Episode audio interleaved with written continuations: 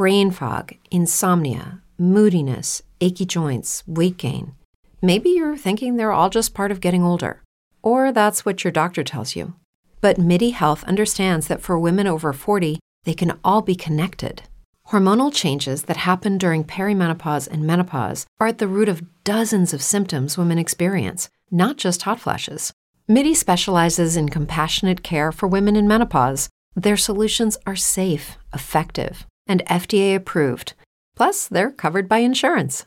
A convenient telehealth visit with a MIDI clinician can be your first step to getting personalized care. They'll tailor a treatment plan for your symptoms and health history so you can get back to feeling great. 91% of MIDI patients get relief from symptoms within just two months. When your body changes, your care should too. Book your virtual visit today at joinmidi.com. That's joinmidi.com. With LuckyLand Slots, you can get lucky just about anywhere. Dearly beloved, we are gathered here today to. Has anyone seen the bride and groom? Sorry, sorry, we're here. We were getting lucky in the limo and we lost track of time. No, Lucky Land Casino, with cash prizes that add up quicker than a guest registry. In that case, I pronounce you lucky. Play for free at LuckyLandSlots.com. Daily bonuses are waiting. No purchase necessary. Void where prohibited by law. 18 plus. Terms and conditions apply. See website for details. Blog Talk Radio. World won't get no better if we just let it be. Na na na na na na na. The world won't get no better. Gotta change it, girl. Just you and me.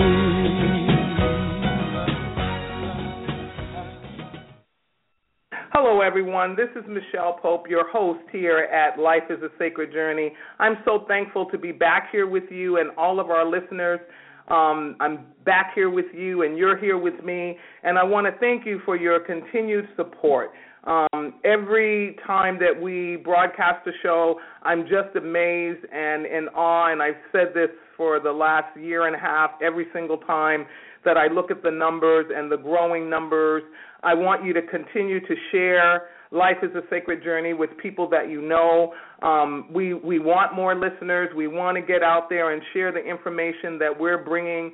The wealth um, over the last year. Um, I just want to thank every guest that has been on the show. We've had some incredible guests, and so I'm just I'm so excited about that and the next year because Life is a Sacred Journey became a year old this year, I mean this week, and that has been a very exciting um, birthday anniversary for us. And so, to all the, the listeners out there, there's about 12,000 of you that come back either through live listening or podcasts um, month after month show after show, broadcast after broadcast. And so I just want to thank you. I want to invite you to invite more people um, that believe the way that we believe, as well as invite those people who are looking for food for thought.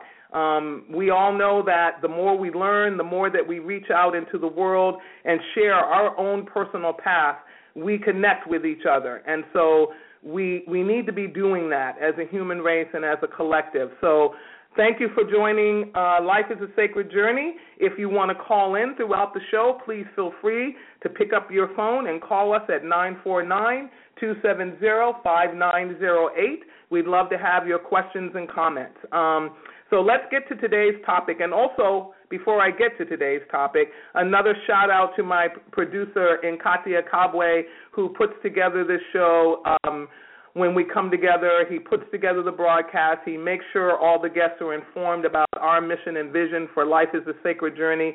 So I want to thank my producer, Nkatia Kabwe, for his support and hard work. Let's get to today's topic. Um, I am I am overwhelmed and and just in awe that we were able to get Jane Heller to join us today. I'm excited about that. I love the title of today's show, um, which is the title of her book, uh, one of her many books that we will be discussing among some other things.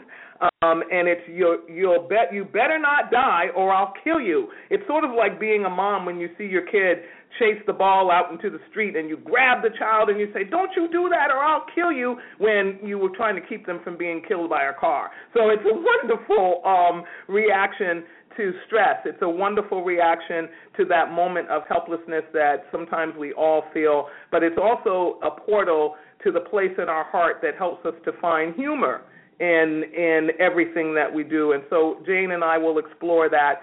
Um, one, the title of the book, as well as some other thoughts that you that that she has around caregiving.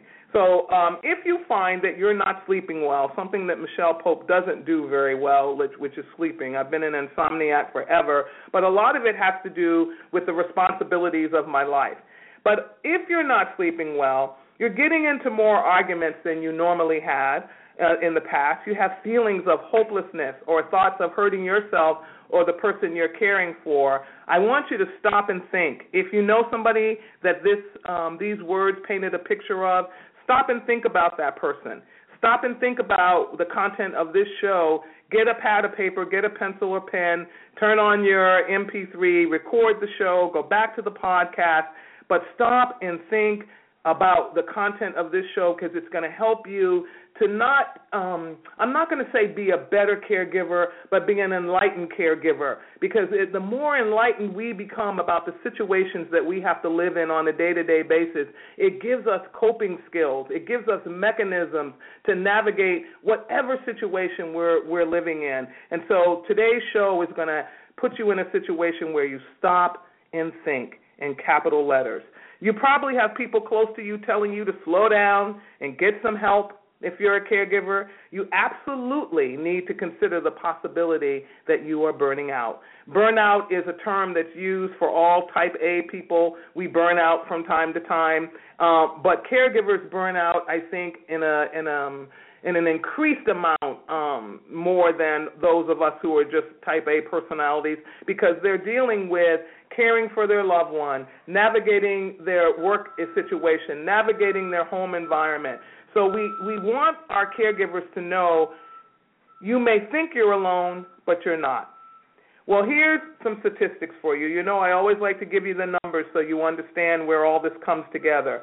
There are 65 million people like yourself providing care for a chronically ill, disabled, or aged family member, friend, spouse, or just someone that you are helping. So you may be a secondary caregiver, and that's um, reported from AARP. That is 29%. That is 29% of the U.S. population. Caregiving can bring many positives into your life, but it's also hard work, physically and emotionally. If you don't take enough self care to replenish yourself, then caregiver stress, anxiety, and depression can build. Our guest, New York Times and U.S. Today best-selling author Jane Heller, has 20 years of first-hand experience. She wrote a whole book about her caregiving journey, growing up with a mother who nursed two sick hus- husbands. Her father died of brain cancer, and her stepfather suffered compl- complications, excuse me, from epilepsy. Jane had a close-up look at her mom's demanding role as a spousal caregiver. She was determined to take a different path and marry for health, in quotes. I'm going to ask her about that. Instead, she fell in love with Michael Forrester, and he was an architectural photographer who had been diagnosed at age 11 with severe Crohn's, an incurable autoimmune disease of the di- digestive system. Jane was ill equipped to take care of Michael, not to mention take care of herself.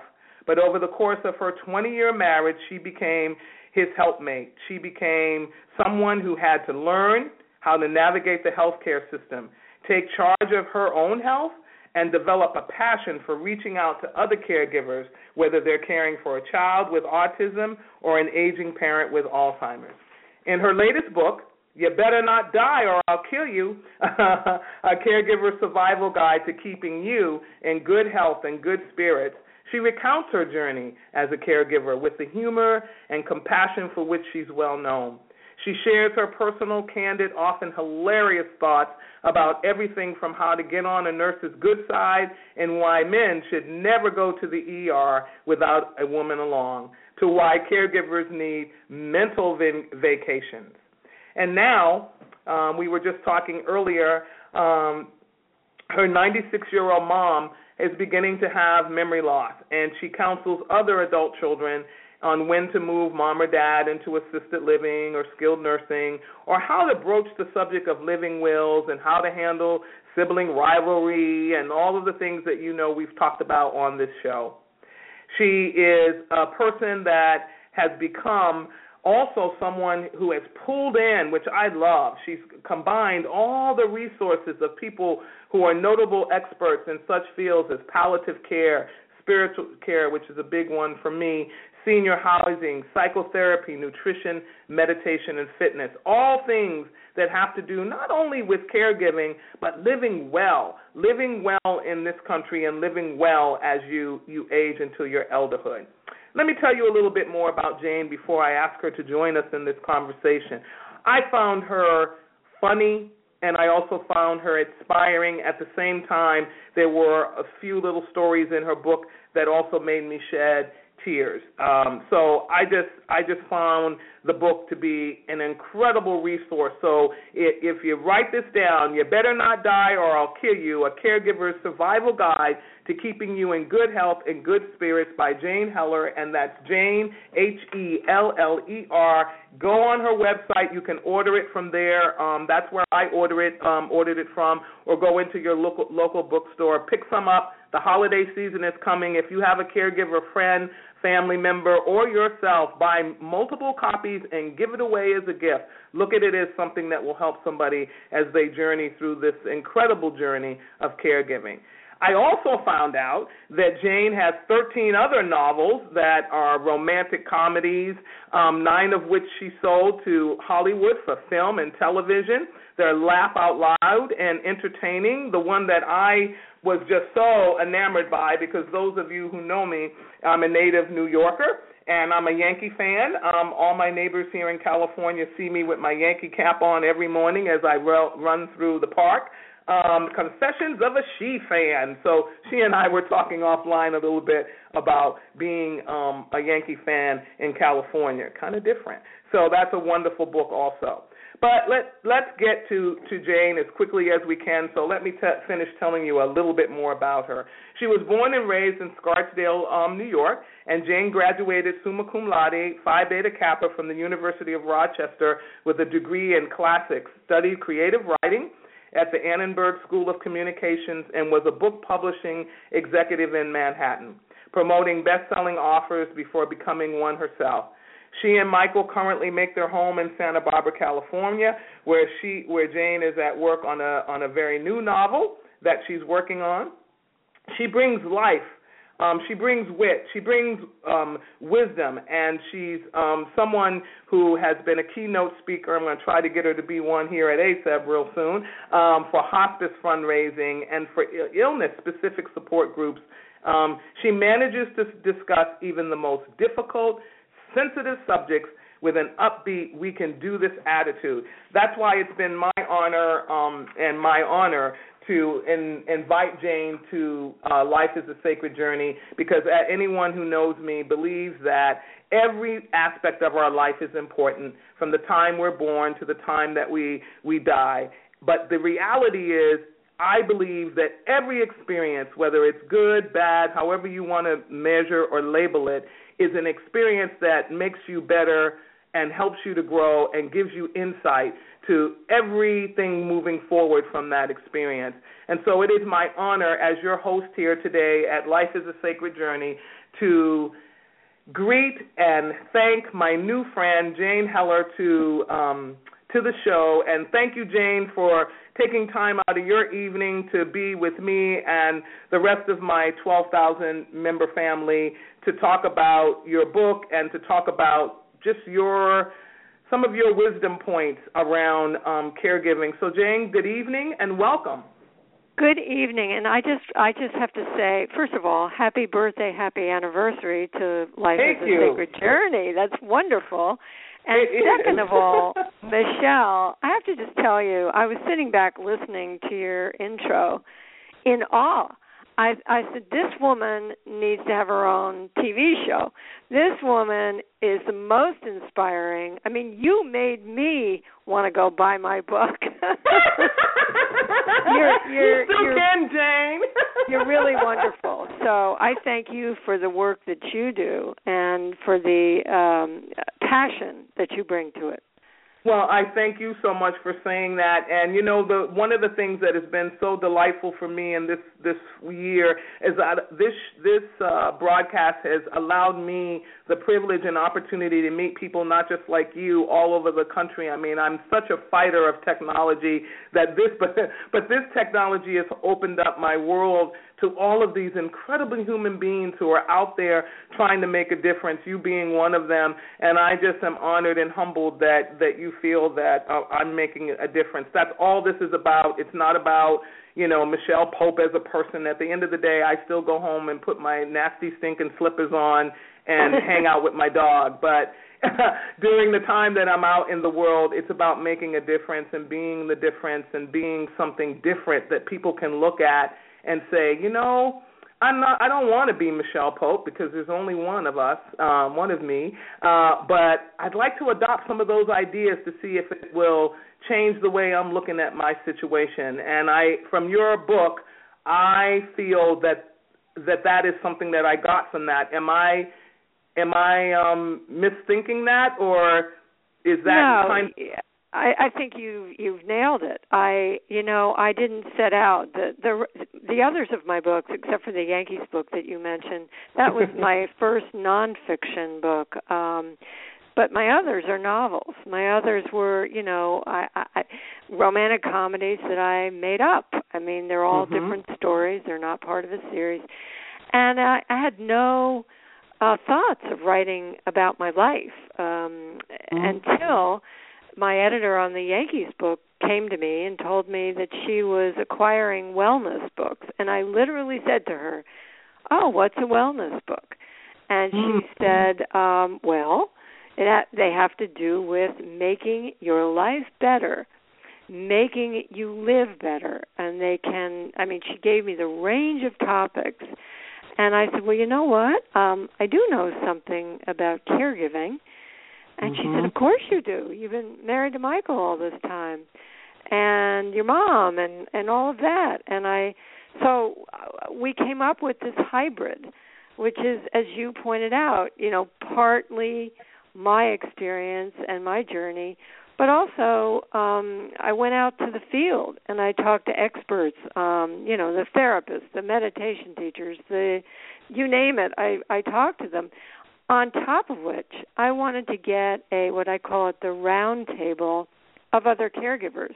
I have my mm. little my little Greek chorus here. Some are famous, some are not. Some are dealing with a parent with Alzheimer's. Some have a husband who has um, MS. Some mm. one has a child with anorexia. I mean, on and on it went. But our shared experiences were strikingly similar. So there's a there's a full range of things I learned and I grew from in the course of writing the book. So it was a win-win for me, and I just hope that others feel the same. Lucky Land Casino asking people what's the weirdest place you've gotten lucky? Lucky? In line at the deli, I guess. Aha, in my dentist's office. More than once, actually. Do I have to say? Yes, you do. In the car before my kids' PTA meeting. Really? Yes. Excuse me, what's the weirdest place you've gotten lucky? I never win and tell. Well, there you have it. You can get lucky anywhere playing at LuckyLandSlots.com. Play for free right now. Are you feeling lucky? No purchase necessary. Void where prohibited by law. 18 plus. Terms and conditions apply. See website for details. Well, I I just want to say to you that one of the things that I felt um, when I looked at the book and read read the book was the range of and you just spoke to that that you did sort of get this round table of wisdom and experiences and brought them all together and and then filtered that through your own experience. And so when you were doing that were you looking for a more holistic understanding of caregiving or were you really just trying to figure out you know what this whole caregiving that whole word really means? Um, a little both, but I think in in general, what I wanted was um, I didn't want this to be just my story. I wanted other voices. I mm-hmm. wanted other perspectives. Um, somebody's idea of self care may not be mine.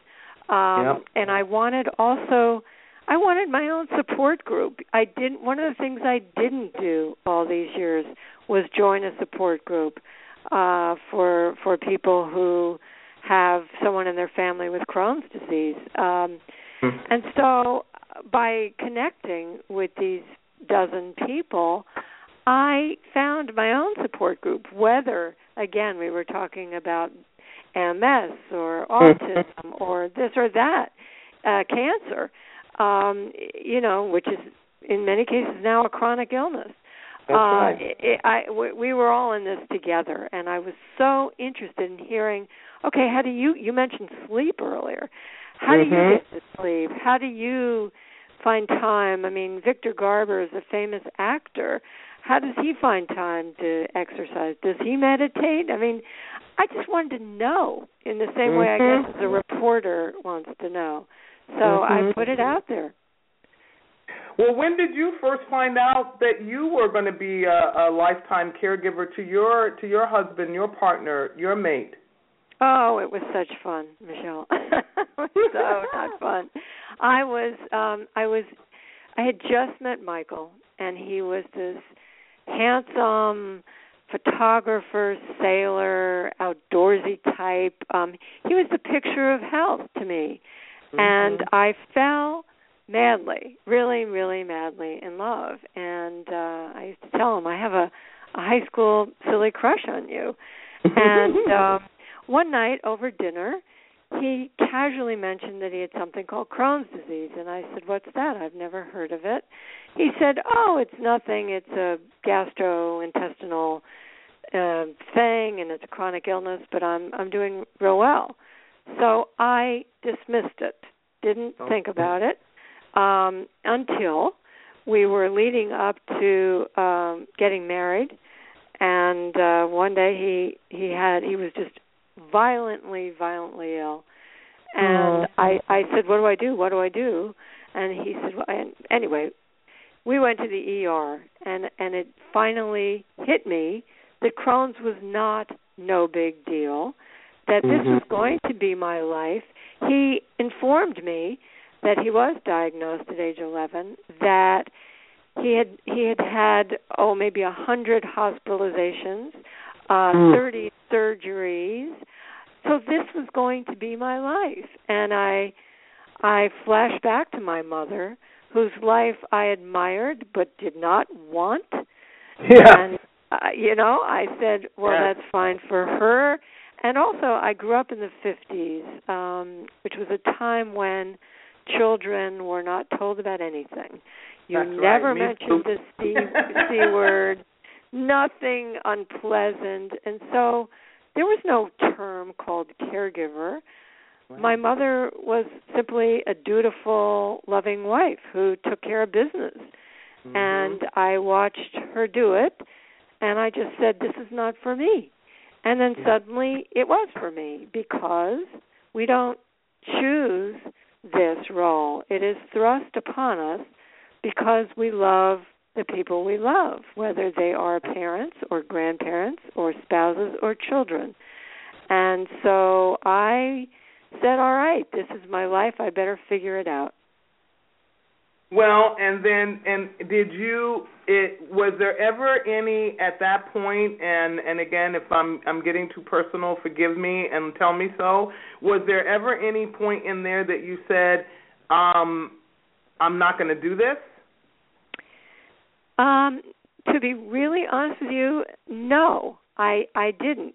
I I I real I was in denial about it at 1st Mhm. and I and I was dramatic. I was a drama queen in the beginning. I one of the things I tell that I think it's the first chapter or so is Yes. how to how to avoid the freak out.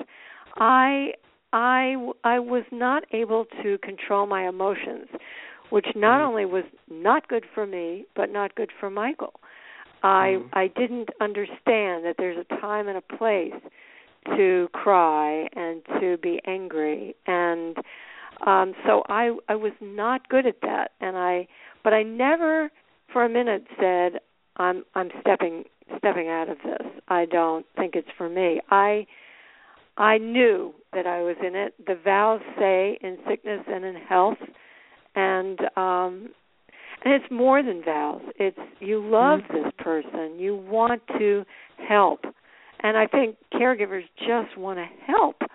Right. Um, and so a lot of times we feel helpless, which causes problems. But uh, we'll get to that.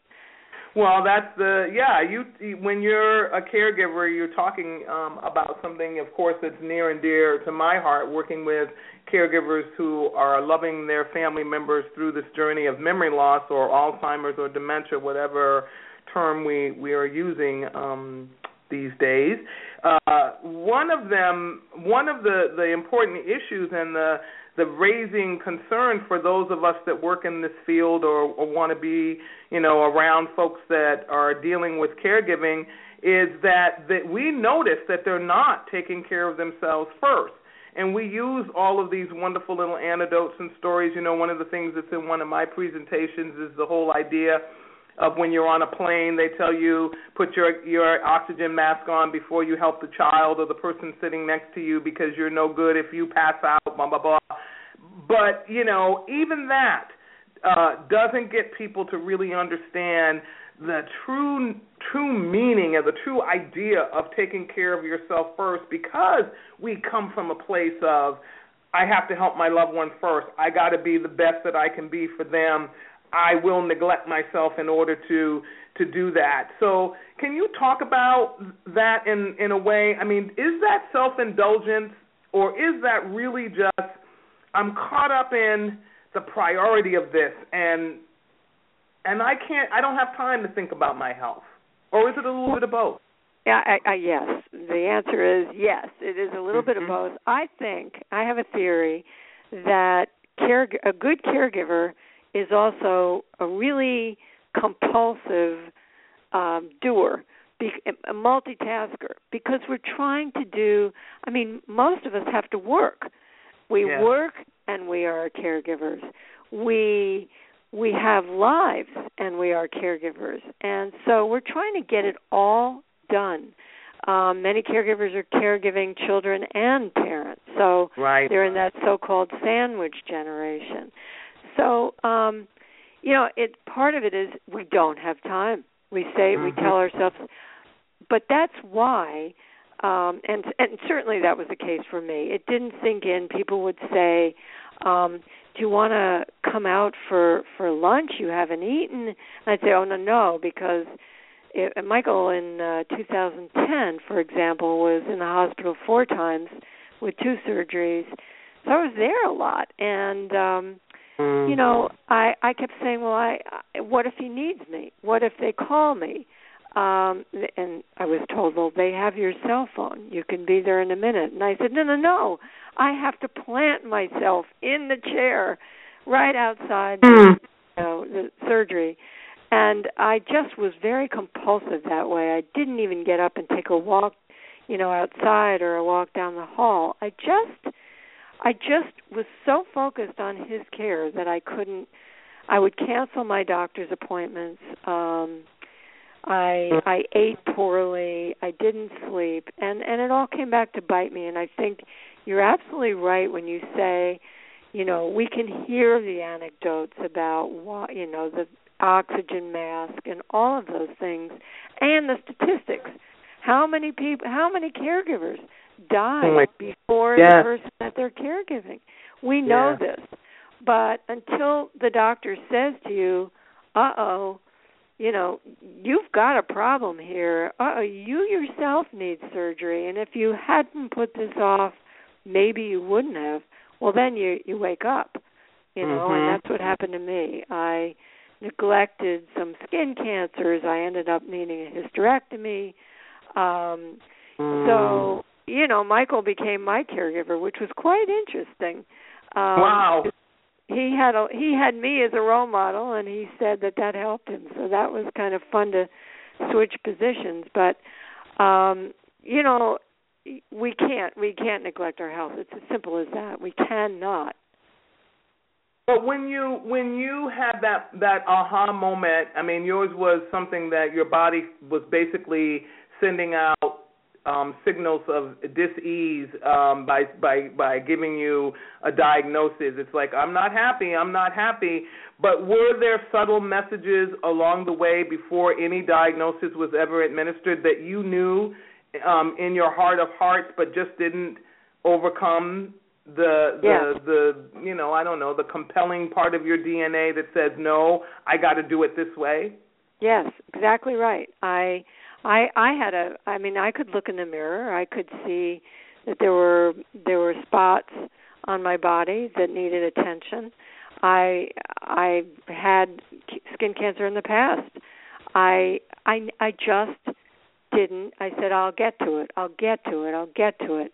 And what I what I have learned now in addition to, you know, stop being in denial is we don't need to take a month off. We don't need to take a week off. We don't need to take a day off. We don't even need to take an hour off. But 20 minutes? I mean, 20 Mm. minutes is manageable and doable and necessary. And that's why among the list of things that I suggest for people is is a mental vacation. You can't get away. No, you can't go away with your friends. You can't, you know, that's that's understandable. But you can take 20 minutes and go somewhere that's quiet or or take a walk or turn on the TV and watch something that makes you laugh. Um, You can read a book that that engrosses you. You can meditate. You can, whatever helps you escape Mm-hmm. is not only a good thing, but it's a necessary thing, and it works.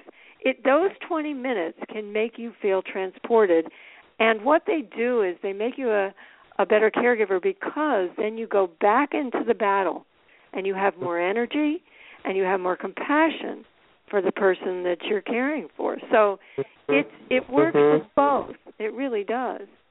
I love that because, um, quite honestly, Jane, you know, um, you and I have just become new friends. Um, but that is one of my biggest problems. I can never make time for for me. I can always make time, even when I don't have time for the need of of somebody else. Um, and that's just a part of. I think it's a part of being born in the 50s. Actually, when you said that you were a child of the 50s, so am I. And I I just think there's something about being born in that those. um I'm going to call the magical disciplined years.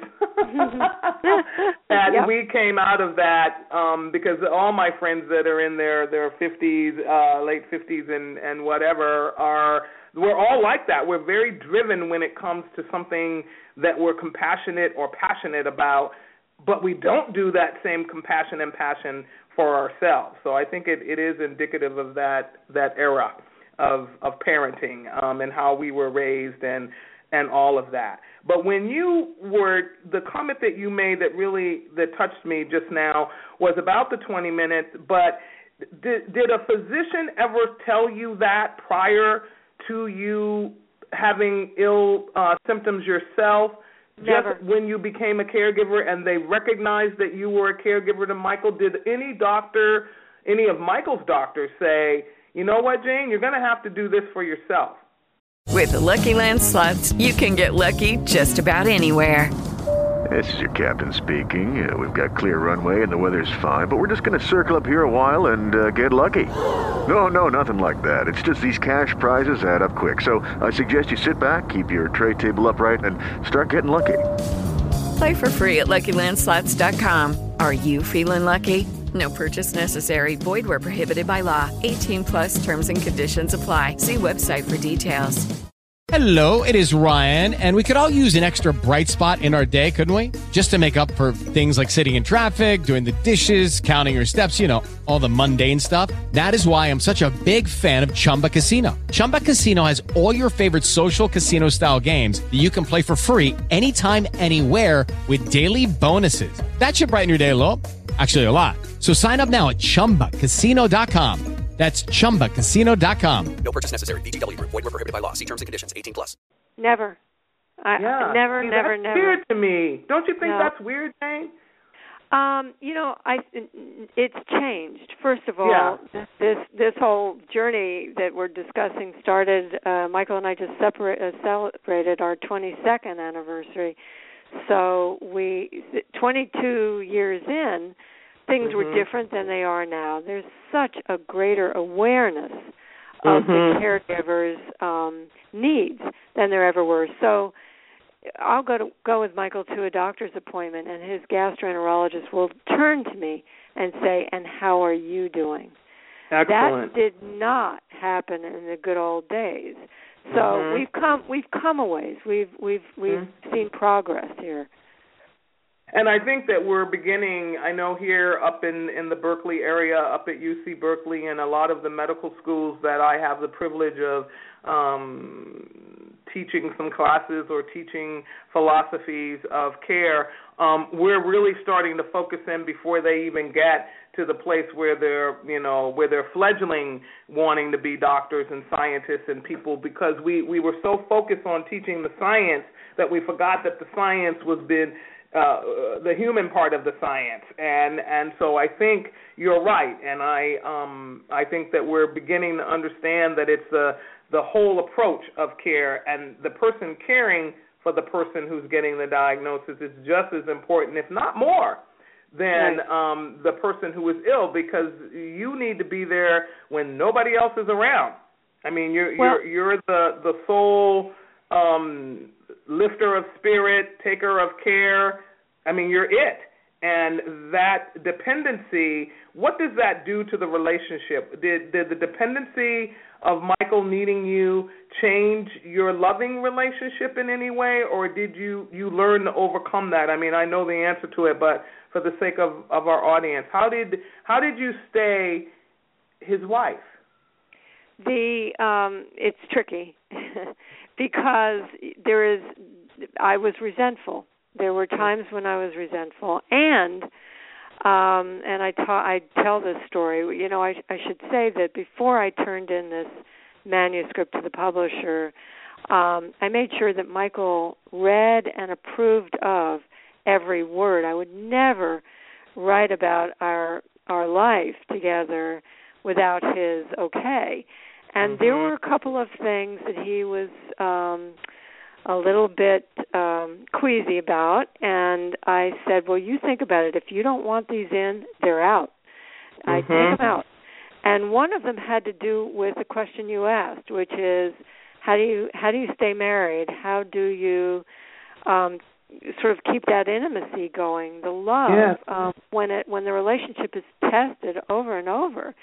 And it is not easy and we had Mhm. quite a journey. And I and I give a story that he you know, he was he was kind of oh, I don't know about that one. Let me think about it, he said. And then he came back to me a day later and he said, "You know what? If it'll help somebody else, leave it in." And so I did. And and the story Mm. that comes to mind is um we had been through Michael was on at one time a a cocktail of drugs and and the side effects were turning him into somebody I didn't like at all. And Mm. and this is a chapter actually in the book because we all deal with this whether uh, you know it's my mom with dementia um you know she has her sundowners in the in the Oh, yes. afternoon she turns into uh, you know a, a person that I don't recognize and Michael uh, on high doses of prednisone steroids um he he's this normally gentle soul who it was Dr. Jekyll and Mr. Hyde and I I I couldn't take it. I I really couldn't and I there was that on top of getting off of that drug which caused a, a severe depression in him and I you know I I just didn't know what to do with myself. On top of which I was feeling like such a drudge, you know, the nurse, Mm. the nag, the the that I I had stopped being a woman, that I was simply this person that that gave care, who who did errands, who took care of everything. And one day, coinciding with all of that, I got a I got an email from an old boyfriend whom I hadn't seen in ten Oh years. wow. And uh well, I perked up. I, I, I, I, I, I, I, my heart was all aflutter, you know, and I, yeah. and I, I felt guilty and wonderful at the same time. And I, you know, my poor husband was in the hospital at the time, and I'm all, you know, I went into the bathroom and I, I put lipstick on. It was ten o'clock at night, Michelle. I mean, it was so. I love you for that, Jane. I hope it was red it was, and I, I, I mean, it's embarrassing to to to tell the story, but it was true. And I, Mhm. I thought, okay, how do I answer? What do I do? Um, he, it was, it was not suggestive. The email, it was just reaching Right. out and saying, hello, how are you? But that was enough to to make me crazy. So Mhm. the next day, I, I feeling sort of guilty. I went to the hospital and I, I said to Michael, well, you know, remember so and so? You've heard about me. You know, you've heard me talk about him. And he said, yeah. And I said, well, he he sent me an email, and he was so not interested. He was Mm. so focused on not feeling well that I Yeah. thought, oh, okay. Well, I told him. You know, I'm off the hook. I told him. So then I, wrote, I came back and I wrote the guy back, and we had an exchange that went back and forth, and it.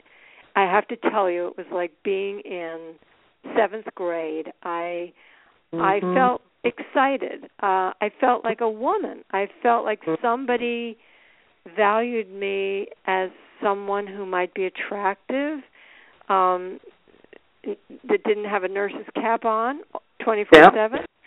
And so at the point at which the email said, "Oh, when can we get together?"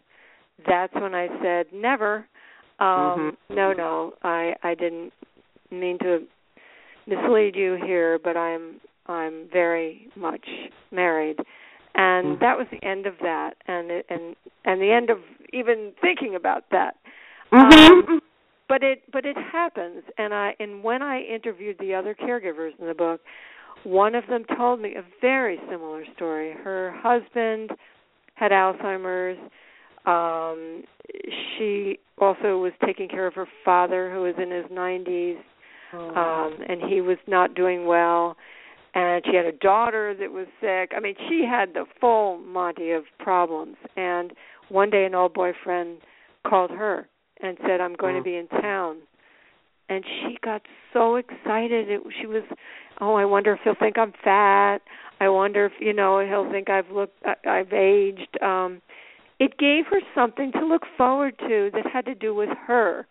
Yeah. And, and then he didn't come. He his trip was canceled.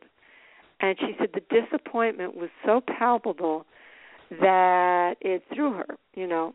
But we all need to know that we can connect with Mhm. somebody. There's there's a high incidence of caregivers and one of them is also in the book. Her husband had a stroke in his 40s and he was not able to talk or walk and she took care of him for years and was in a support group and is happily ever after. Her husband has since passed away. She's happily ever after with a man she met in the support group. Mm-hmm. And and why not? Why not Mhm. find happiness where you can? I I Well- really believe in that. I believe that, and I also, you know, we, I, I, I hope listeners you're joining me today with um, Jane Heller, who has written an incredible book, "You Better Not Die or I'll Kill You," as well as some other wonderful novels. I invite you to go to her website where you can really um, explore her writings. But you know what I am, I Jane, what something that you just said to me, or to the audience and me, um, the need to be out of a role that you're constantly in. You know, I tell people all the time there is a reason that I don't live and work in the same county. And people always say, but you have such a long commute. I said, I know. But when I go home, I am Michelle Pope, just Michelle Pope. Not Michelle Pope, CEO, radio broadcast person, author, the you know, all those titles and hats that I wear by being um by choosing. I mean and and i have chosen my life and i and i and i'm thankful and passionate about it. But it, it it's the moments that i need to just be michelle pope the female the person that laughs the person that eats a whole bar of dark chocolate in her room sitting in the middle of the bed with a glass of wine and grapes. Yes i do that that i am a normal human being and that my you know that is what you're talking about that caregiving while it is a part of being the spouse or being the the the dutiful daughter or the sandwich generation which you talked about earlier in um in this conversation but you still are you and you still need to foster your spiritual self your physical self. That's what your book is basically saying but you're also saying it's okay that you have those butterfly feelings when somebody takes a look at you and says, you know, I find you attractive. That's fine. I mean, we all have barriers that we don't cross, but it's okay to acknowledge that somebody found you attractive even though you may be caregiving to caregiving for your spouse. I mean, right. if that's not a taboo that we should no. be mad at ourselves no. or feel guilty, right? Isn't that what right. you're saying? We, it, you you hit it on the head. We have to acknowledge that we're still us um yeah. and that we, we you know we're going to have feelings whatever they are but if you're involved in spousal caregiving the challenge among others is to keep the connection between you and the person you're caring for you know Mm-hmm. people have said to me well how do you and michael um stay intimate and you know intimacy is a very broad term I know. There there are there are many ways to be intimate with somebody you're caring for. One of them is simply um coming up with a a way to communicate that is just yours. Yours and that person's. Michael, you know, Crohn's disease is it can be a very embarrassing, difficult to discuss illness because it involves spending an awful lot of time in the bathroom. And mm-hmm. when Michael and you, here's where hu- using humor comes in. Michael um would when he was really not doing well would spend would spend a lot of time in the bathroom and he would he would come out of there and he'd say, "Well, I just had a situation." And I said, "Oh, that's funny. Let's call the bathroom the situation room." which um is not not only a Wolf Blitzer's um CNN yeah. show, but what the president calls you know they call the room where all he and he and his advisors go for important conversations. Um mm-hmm. and so now he'll he'll just say I'm going into the situation room and we laugh because these are things that make us giggle but they're also things it's our code language that we have with each other. Um you know touch is a big big thing that I recommend to people. If if people are listening and they take nothing else away from this do not forget to touch the person you're caring for. I had nurses and uh people in assisted living facilities tell me that you know we we sit in the chair the visitor's chair mm-hmm. and we look at our phone and we we send emails and texts and we browse the internet and we forget that there's a person in the bed. Mm-hmm. Go get up. Go give the person a neck massage. Comb their hair. Hold their hand. Mm. Um, put your hand along their cheek. Um, touch the person you love, and that is that's intimacy right there. Well, you know what? I just did a whole um a whole training class on compassionate touch and one of the things that we had to do which was very embarrassing to to me um i wear a size 12 shoe and i have a bunion that is looks like like mount diablo growing out of my um right foot and they made us take off our shoes and we were to wash each other's feet which is a very spiritual thing and and if you want to take it all the way into to uh, religion, you can. But the reality, this wasn't a, this was not a religious training. This was just about being intimate and being compassionate with other people. And once I got over the embarrassment, and this woman washed my feet, I have to tell you, this is a woman who I did not know, but we are still now very connected because she touched me, and she touched me in a place that normally nobody touches other right. than myself and the dog, right. of course. Um, right. So, so um, it was it was this moment where it's exactly what you're talking about, where this human connection took place because there were no words. We weren't allowed to talk. We were only at the end of the experience allowed to share how it made us feel. And after I got over the awkwardness of it, wow, this this openness and this this reality of that the human touch is the the connection that goes beyond words, goes beyond um a lot of things that we normally talk about. It it and what you're saying is that can also go all the way to the place of intimacy because you know in our country we've forgotten that sexual intercourse doesn't necessarily mean intimacy. You know, That's I did right. a whole show on that, and we've got it all confused and backwards. So, if we could just start touching each other, we would find that intimacy actually does um, doesn't all it doesn't always lead to, and actually almost 98% of the time isn't the actual act of sexual intercourse. It's about being present with somebody. Exactly. And you know, um I give an example that Michael and I uh we each were going through our own medical crises and we we got into bed to go to sleep and um we just reached out our hands and and clasped hands and mm, the the mm. act of touch it makes you feel less like a like a a, a what did I say before a drudge you know Yeah.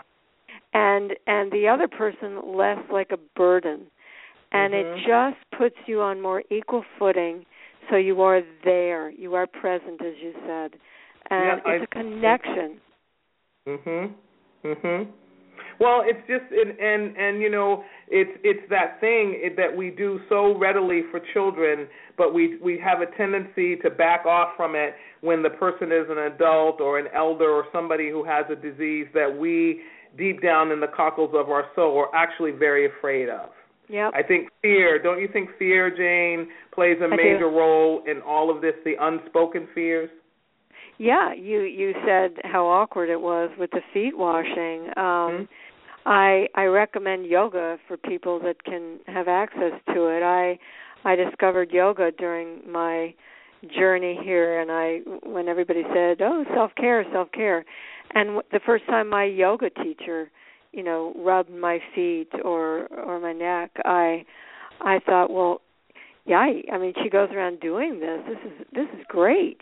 um but it but it but i but it's if you're not used to it it's um you know there there is a we put up such barriers um Yes. when i was and, and and the same is true even to the point of making eye contact with with other Oh. people i mean it's it's shocking that i had to i i became a hospital volunteer and i in our orientation training one of the things they taught us was um when you when you walk into a room to visit a patient always make eye contact you'd be Right. surprised they said how many people do not look other people in the eye because they're afraid they're afraid of that connection and you know i Mhm. learned that and that now when i walk down the street i'll i'll look at someone and i'll i'll smile and say hello a stranger and they'll look at me like i'm nuts um, because people aren't used to it. They just aren't. No, no, no. And it, it's so funny again, you know, when you're talking, um, and and I'm I'm looking at the at our time together, and of course, it, it always happens to me that I I want to talk for four hours with my guest, and and um, our guest today has been uh, Jane Heller. She's an author, uh, author, and she has opened my heart um, with her books, um, but most specifically, our topic today has been her most recent book, You'd Better Not Die or I'll Kill You. And again, as I said, with the holiday season coming, I always feel that you give something to someone that helps them in their journey for the next year. And, you know, go buy some sage, get, give them a yoga tape and give them the "You Better Not Die" book, or I'll kill you. Um, and I think you've covered every aspect of what a caregiver needs um, to get through the holiday season, because that can be a hard time for them as well. But before we end our time with Jane, I want to ask you, Jane, about one of the things that we've touched on briefly is, but you've talked a lot in your book, and you and I talked offline a little bit about humor. And one of the things that has been disheartening for me in the 20 years that I've worked with families with Alzheimer's and dementia is that they get so bogged down in the minutia of the caregiving that they forget to see, to realize, to expect humor and joy um, in their relationship with their loved one. Can you give, um, in the, the last couple of seconds that we have before we close, your feelings on that or some tips on how to keep and again you're not laughing at your your loved one. You're you're laughing or you're creating because isn't doesn't humor come out of emotion? Humor is the other side you know laughing is the other side of crying which by the mm-hmm. way i also recommend in the book because i think we need to cry. People are afraid to cry. It's okay. That's the be a um, crybaby. I love yep. that section Yep. But the humor is humor actually has a physical component. It when you laugh, it lowers your cortisol level, cortisol being the stress hormone. So I was told this by some by one of the experts. Even the act of faking laughter lowers oh, your cortisol. Oh. It's it's quite remarkable. So uh talk about self-care, but also we need to step back and look at the absurdity sometimes of the situations in which we're living.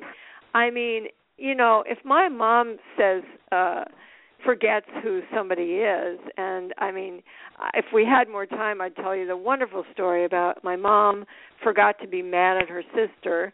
Um, you know, my mom is now 97, her sister is about to turn a 100. Oh and my they God. didn't they didn't speak for 10 years, Michelle. And wow. then and then one day my mother, because she doesn't remember things, forgot that she doesn't speak to her sister. She picked up the phone and called her, and they and my aunt has the same uh problems.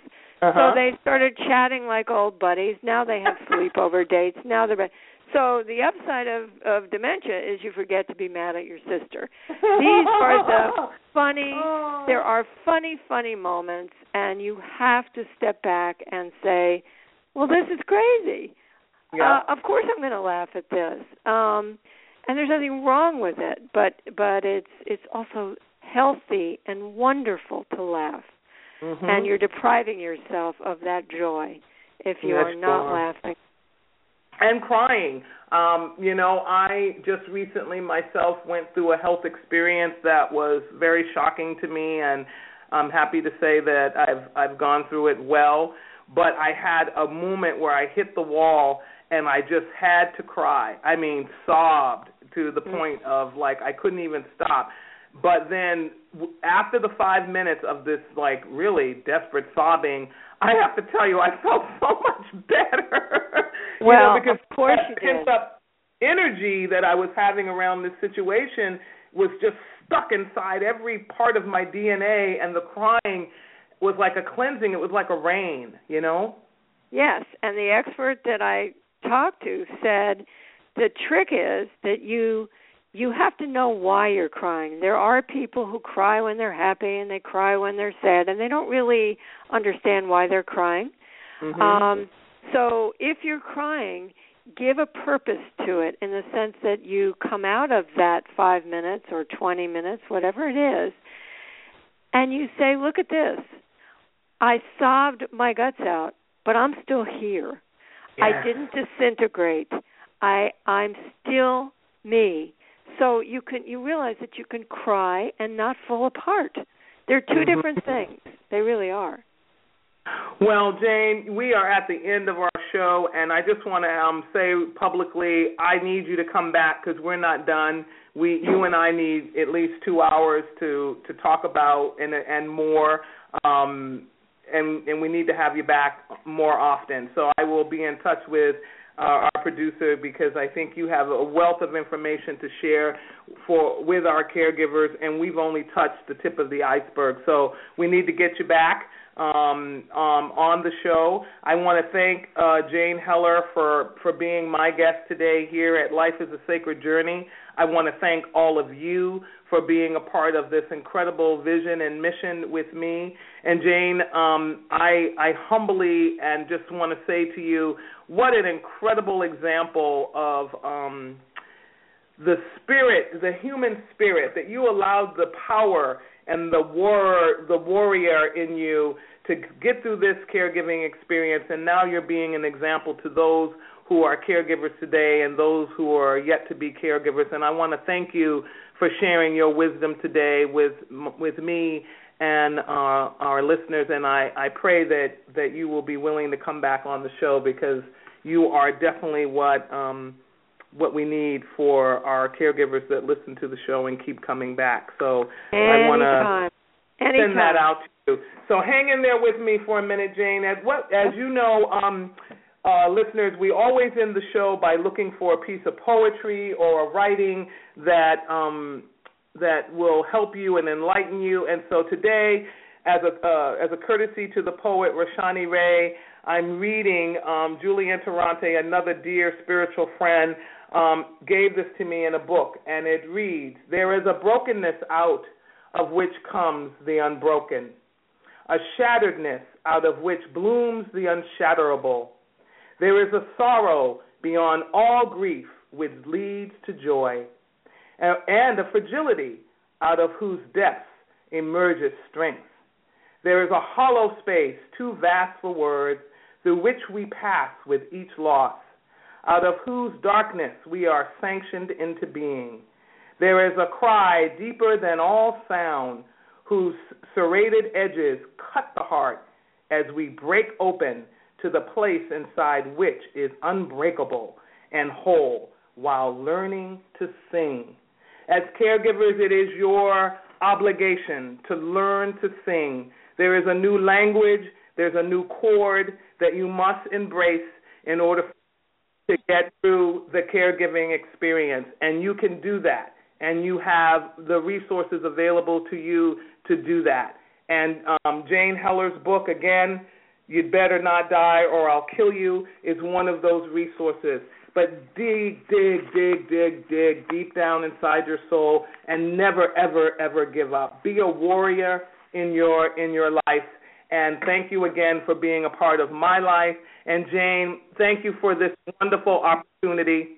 I wish you and Michael continued love in your in your caregiving, but also more in your partnership, in your union together. You both are a testament of what can happen when people truly love and love beyond physical, love beyond it's the unconditional love that many of us are searching for. So thank you for being an example of that to me and to um, all of my guests. So as I end this show, I wish you well, Jane, and and let's talk soon, please.